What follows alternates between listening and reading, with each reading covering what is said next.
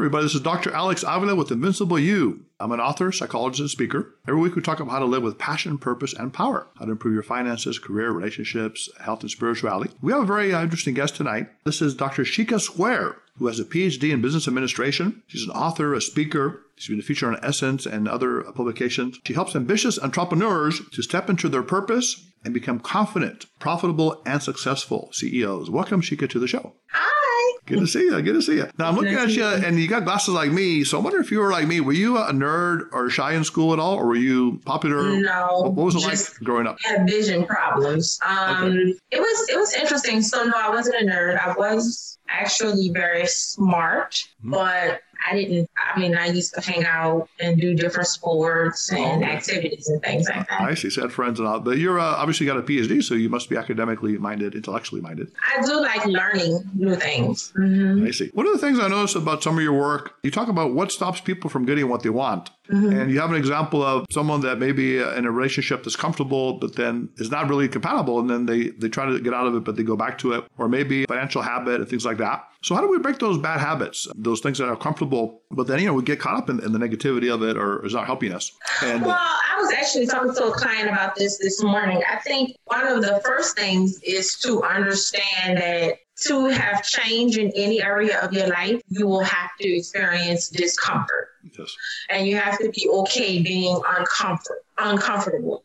Um, and so once you accept that, I think a lot of things become less difficult mm-hmm. um, and you get comfortable being uncomfortable. Mm-hmm. So if it's a relationship, you have to be okay with the unknown. And I think a lot of times people get scared about the unknown.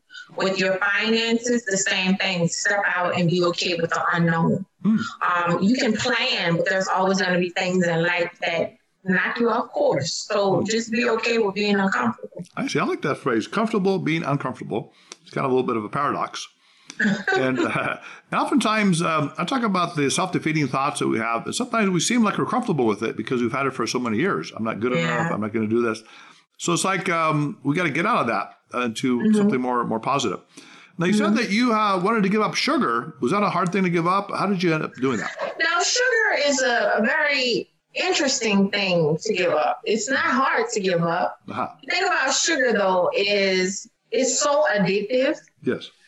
Sugar is so addictive that if you stop it for a while, yes, and then you start it back up, it creeps back in your life like it never left. Okay. So, like with sugar, you have to literally just never be. Um, it has such an addictive property that even just tasting it once, you crave it again and then you crave it again because it, it, it, balances or triggers receptors in the brain. Right. So sugar is a very dangerous thing. I can tell. But it wasn't hard giving it up. Yes. Um, I had started eating sugar again mm-hmm. and wanting to give it up again. Mm-hmm. Um, it's just a matter, I noticed with sugar, it's a matter of detoxing, mm-hmm. like giving yourself time to not experience sugar. Right.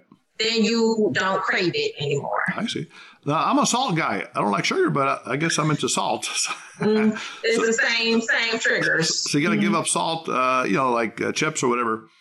So um, what do you do? You have to go through the discomfort of it for a period of time, and then it's not even. I think it's for me. It's mental, mm. and just not having sugar around in the house. Oh. Not baking. Like I like baked goods, oh, okay. like fresh baked goods, which oh, are harder to come by. Oh, okay. Um, once you indulge, overindulge in those, then you start to want like Skittles and stuff like that. So with that, I just don't keep it around. Like if something, you know, if something spikes you, you just don't you don't indulge. So I just don't keep it in the house. Yes. It's a lot easier to not buy it at the store right. and stuff like that. But if it's in the house and you're craving something, you're likely to eat it. Yeah, it's like a conditioning uh, association. If you're around it, yeah. you associate. Now you know in Louisiana, there are a lot of great foods out there. Is it hard? To, is it hard to keep out of those great um, spicy or salty foods in Louisiana? I don't necessarily have a problem with salt. I don't think. Um, or spices. Oh, okay. I give up sugar not because I feel like it's a problem. Sugar seems to have the biggest impact on my weight. Okay, definitely. We're trying to As work on that. As a female, so it just I noticed that if I don't eat sugar, my body looks better, right. my workouts are more effective, my energy level is higher. It just seems to have a bigger impact. Right. Although people always say the word sugar as endearment, like sugar. Hey, sugar. So uh, people There's a positive selfish. so. then no one ever say, "Hey, salt." They don't. They don't say. Right. no. Now, now, you also work a lot with entrepreneurs. And, Mm-hmm. uh, you know, being leaders and all that. So, what are the secrets? Let's say someone wants to start their business. Now, we, we look at Shark Tank a lot. I don't know how realistic that is, but people go on that Mm-hmm. show and they pitch something. Some of them get uh, financing for it, and then other people they don't, right? And they may or may not succeed. So, what, makes up for a great entrepreneur that can make a big success? What, what are the traits? Discipline. Ah, Um, you so the habits you have when before you become an entrepreneur, when you're balancing your checkbook, when you are working out, what you eat, discipline makes for a better entrepreneur. People who are okay being uncomfortable, people who are okay hearing the word no, people who have tenacity and consider like things that make stronger minded individuals make better entrepreneurs. And some of these things you can be conditioned to have over time.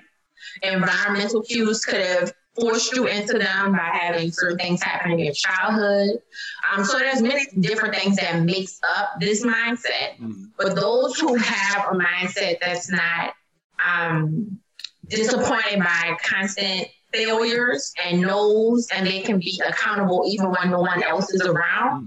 make for better entrepreneurs. You can almost say like a stubbornness for success or a, a perseverance. Yeah, laser focused. Yes. You have to be unwilling to give up and consider failure failure. Like even if it doesn't work out, it's not failure to you. It's let's let's rework this. Right. Now you have a little an accent. Is that a southern accent or is that a different accent that you have? It might be Orleans accent. You know, okay, that's kind of nice. Mhm. Uh, now, in terms of um, you know working from home now with the pandemic, you know people are, are doing this. Now, is that good or bad? Because I'm thinking, you know, people are we'll call it internal energy. Introvert people they like actually being at home, and that's natural. But extrovert people they may miss the stimulation of socialization and being out there. So, what do you think of that? Is that how do you see this new trend of working from think- home? Well, for me, as far as interpersonal uh, skills and associations, I do know some people who suffer greatly emotionally from not having people around. Yes. I wasn't one of those people. So I think it depends Mm. um, on the individual, um, on how impacted you were. I know, I, you know, you, you might have to talk to your friends more, but some people just being having a routine where they left the house and Right. Right. Um, they went to work. And I mean, so a lot of people were impacted. And I know talking to a therapist, she was saying that um, they saw the highest rate of emotional distress during the pandemic. Like people were losing it. So, you know, I don't take it lightly. Yes. Um, I know being at home with my family every day was a lot.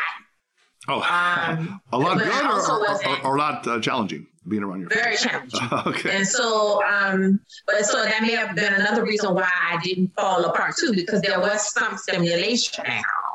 That makes sense. Yeah, I guess uh, sometimes absence makes the heart grow fonder. They say, like you want to go to work. yeah, I didn't get a chance to miss anyone. I know. Come back and see your kids. Mhm. uh, so that's interesting. The whole idea of, um, and of course, introvert people. Yeah, I'm in kind of introvert, so I, I don't mind being at home a lot. But I know the extrovert energy people, they really like the socialization. So, yeah, but but, but no, so in our practice and tele, telehealth, telepsychology, it's really booming because a lot of people, you know, need therapy, as you're saying, right? And they're at home. Mhm. Now, the other thing you talk about is how to build a long-term wealth with simple mindset shifts. Mhm. And uh, we know we talk about the abundance uh, mindset, uh, where there's abundance in the universe. We can get, always get more. We can create more love and, and success and, and money. Uh, versus the so-called poverty or scarcity mentality, where there's not enough. I got to fight for it. I'm going Right. to lose what I have. So people have different uh, like looks at the world. So how do you get people to make those little mindset shifts? Um, so I start off with people who have already opened themse- themselves up to the possibility of change. If a person doesn't want to or isn't already making small shifts, they usually don't make for the best clients. So I help people see themselves themselves as they are.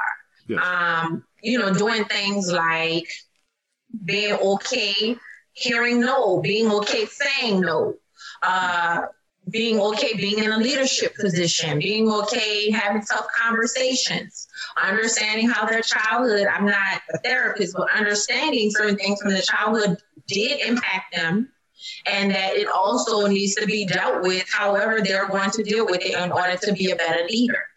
Um, also understanding a lot of people have a fear around money, like having it, spending it, giving it. And so creating a better relationship with money is also very important with wealth creation. Interesting. And uh, I think it's important to be able to understand the way you think. Now, in psychology, we have uh, what we call personality type theory. I wrote a best-selling book, Love Types, on Myers-Briggs compatibility and, in uh, types. And actually, if you apply that to money, is you get some interesting kind of dynamics. For example, the, the so-called meaning seekers, people that are intuitive and feeling, uh, have kind of a spiritual, philosophical view of money. Some of them actually think it's unspiritual, so they kind of avoid it. Others use it for humanitarian causes uh, and have minimalistic lifestyles, right? Very simplistic. They don't want to spend a lot of money. Then we have the security seekers, which are the uh, classic practical, structured people that uh, save, you know, save the money, but they don't take big risks. You know, they're kind of very conservative with it. And then we have the excitement seekers, you know, people that just want to have fun with it and spend it and party with it. So, what's your advice for either, uh, each of those three groups, for example? Let's say uh, meaning seekers, for example. What would you say to them? I, I don't actually believe in giving advice of that nature.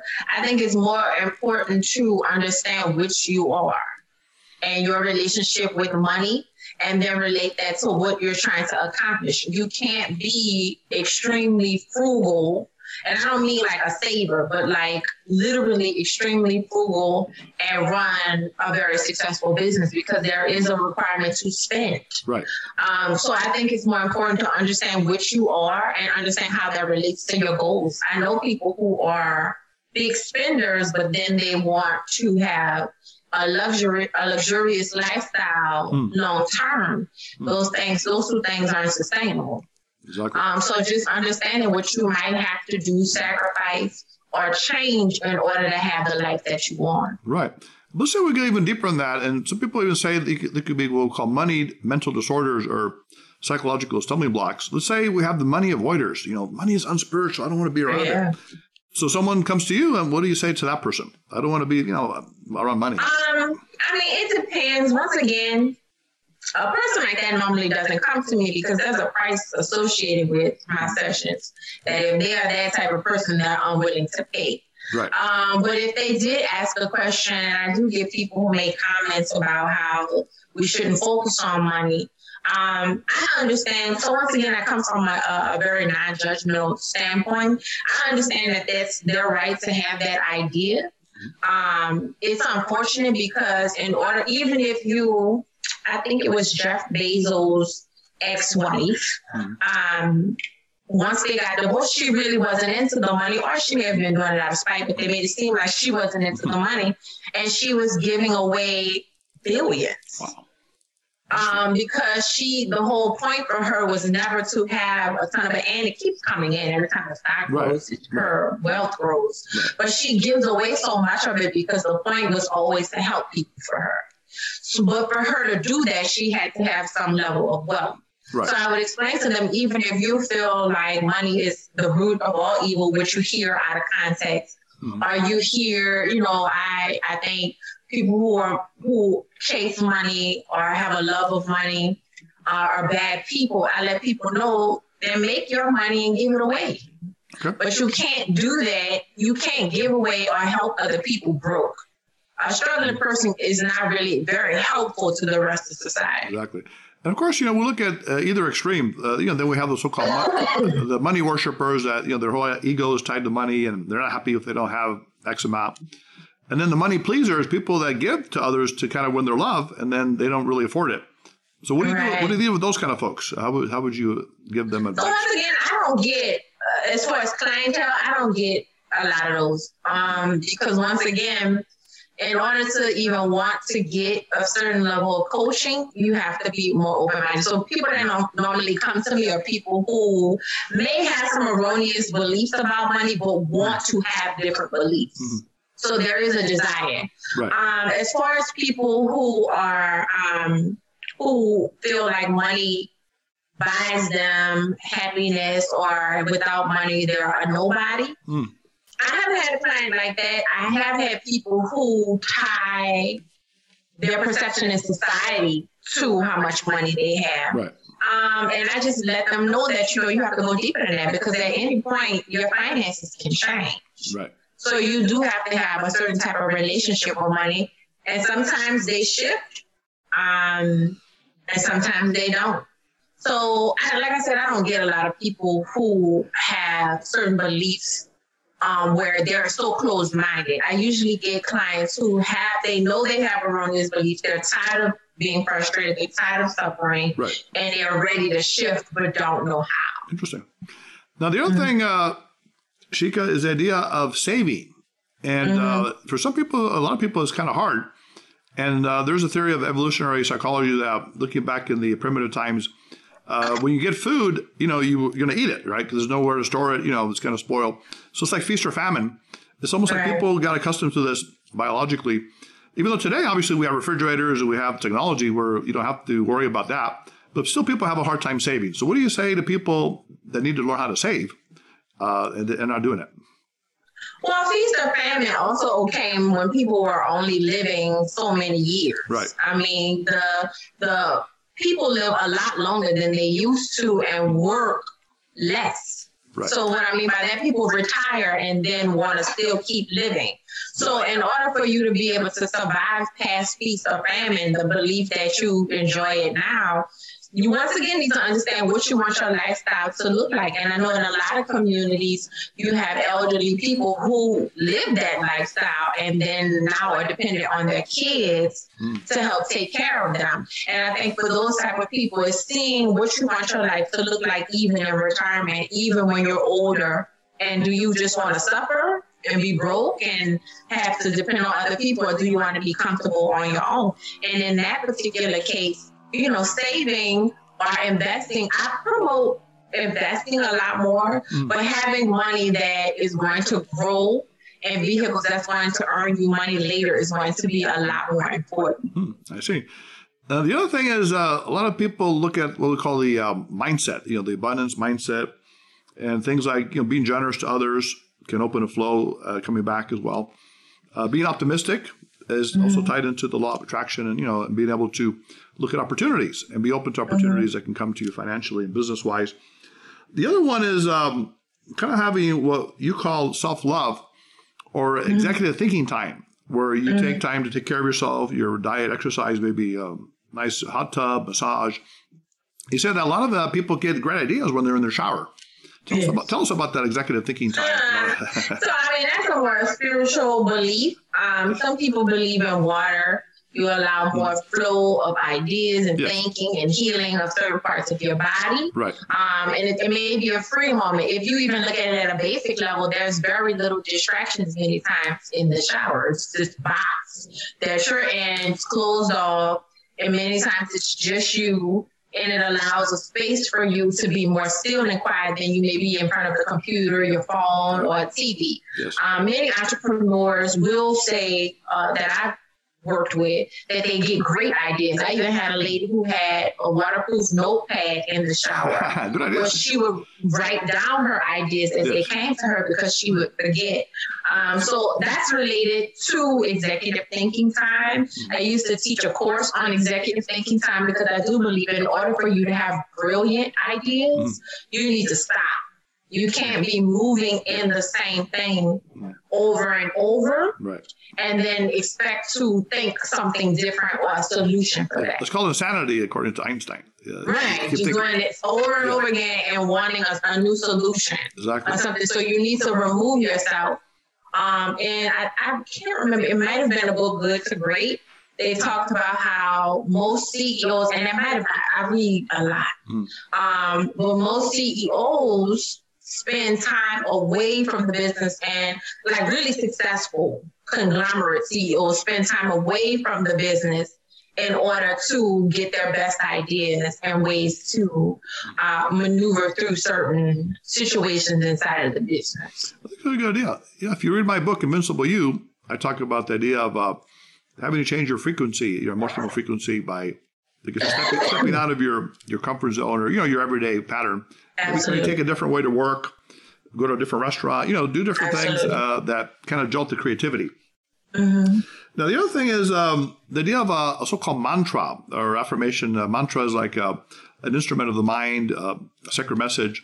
Some people believe in that idea, where you repeat these phrases. Tony Robbins, uh, they say, you know, he's worth half a billion dollars. That he said. That must work. Uh, yeah, God's, you say God's wealth is circulating in my life. God's wealth flows to me in avalanches of abundance. That's something actually said. Do you believe in that mm-hmm. kind of stuff in the mantra? I do. Mm-hmm.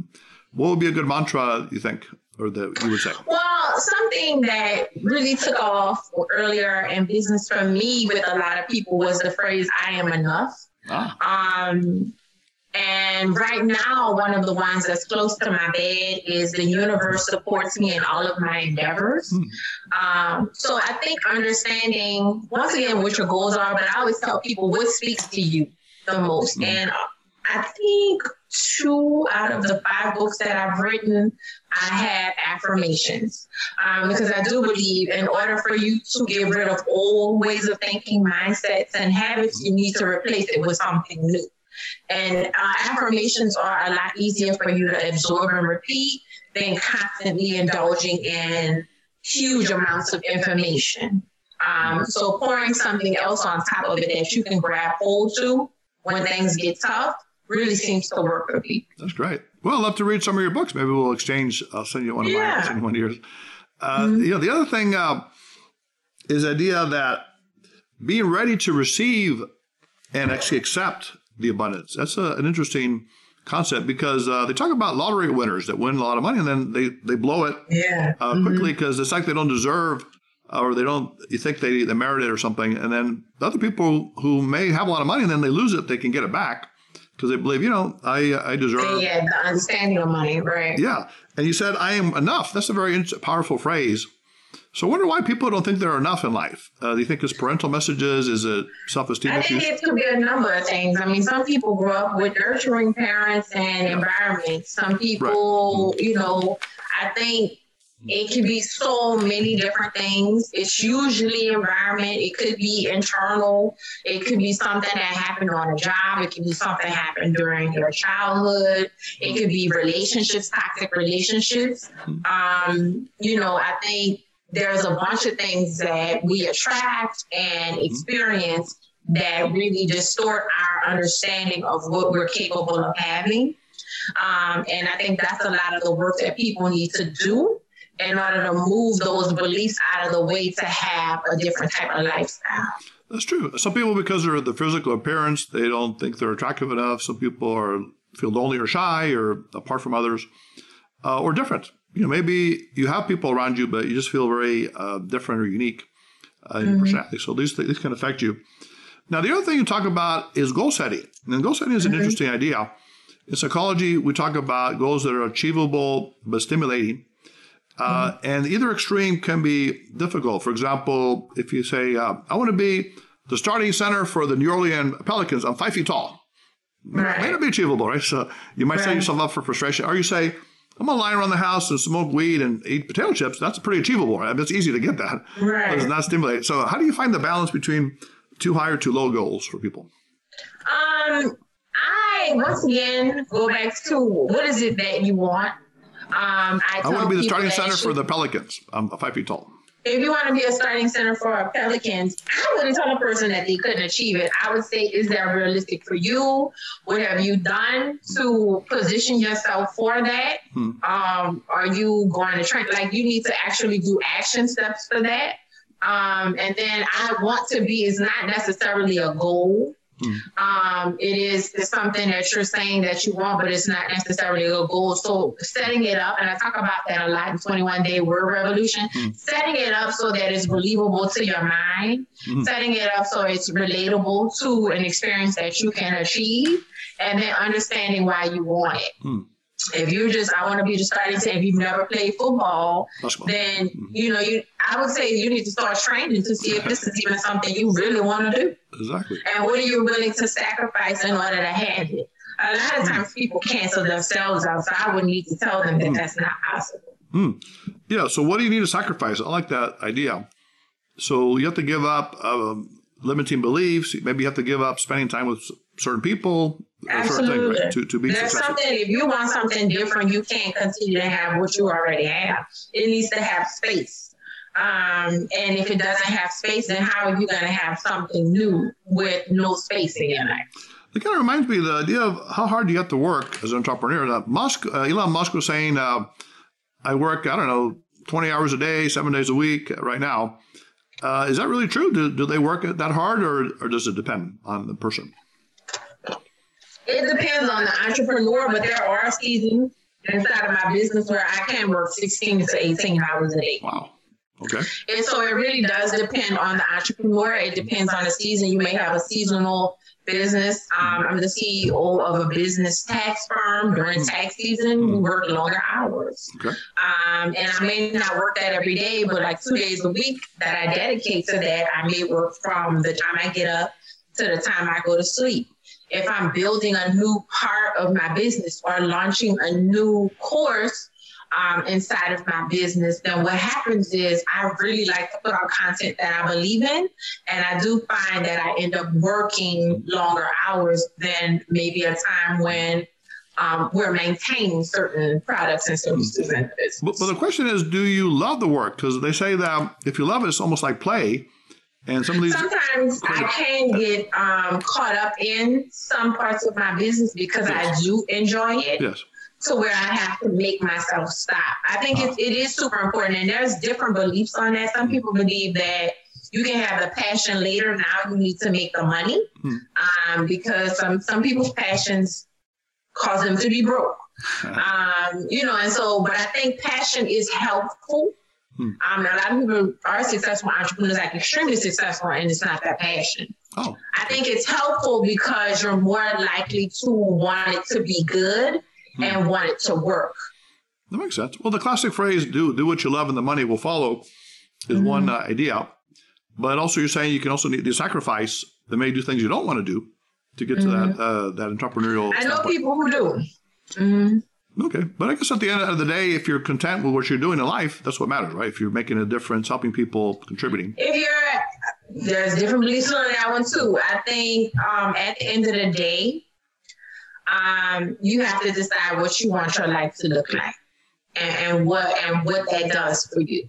I mean, I know a guy who works a job and he doesn't, he's not necessarily passionate about it or love it, but he's very old school and believes that that's pointless. I make a great living. I'm not, you know, frustrated with the job. I can do it. Right. And this is what I do. Hmm, interesting. So you're pretty non-judgmental, like you said. You let people decide. Yeah, it's not for me, right? You let them be who they are. Well, she mm-hmm. very uh, interesting. You have a lot of fascinating material. Uh, where can people learn more about you? A website, books, coaching. Tell us a little bit about where we can find you. On uh, social media, all social media platforms, like all of them. Uh, Instagram, Facebook, TikTok, LinkedIn. It's uh, Dr. Sheikah Square, D R S H E I K A Square. The website is drsheikahsquare.com. All of the books are on Amazon, Barnes and Noble, Walmart, my website. And if you're looking to change erroneous beliefs or just go higher, we have a great membership group that a lot of people are joining that helps them, you know, learn different things and go at their own pace and that's on my website as well. Fantastic. Well, Dr. Sheikah, it's been wonderful to have you on the show, and I, I, really appreciate you have this intellectual but also practical approach to helping people be financially mm-hmm. successful and also career wise. Oh, thank uh, you. And if you want to be on the show in the future, I'd love to have you. We can talk about mm-hmm. more interesting ideas. If anyone wants to call in or talk about today's show with Sheikah, uh, you can reach us at 310-226-8090. You can like us on Facebook at Invincible You Official and write to us at invincibleyounow at gmail.com. So, Sheikah, it's been a pleasure having you on the show. And uh, again, help people go out there and be prosperous and yeah. successful in many ways. And that can be a wonderful thing to do. Until next time, this is Dr. Alex Avila with Invincible You. That was a very interesting interview with Dr. Sheikah Square, an intellectual and also practical approach to having success internally and externally and financially and also being an entrepreneur, which is one of the biggest trends in society today. Having your own business, working from home, helping people, creating uh, products and services that make a difference in the world. So if you want to learn more about Invincible You, the kind of things that we do, interviews, you can like us on Facebook at Invincible You Official. You can follow us on Instagram at Invincible You Official. You can follow us on Twitter at Invincible You underscore. You can listen to our podcast on SoundCloud, Podbean, Spotify, and iTunes. Call us at 310-226-8090. Write to us at invincibleyounow at gmail.com. Until next time, this is Dr. Alex Avila Go out this week and live with passion, purpose, and power. Achieve success in your finances, your career, your relationships, your love, and your happiness. This is Dr. Avila.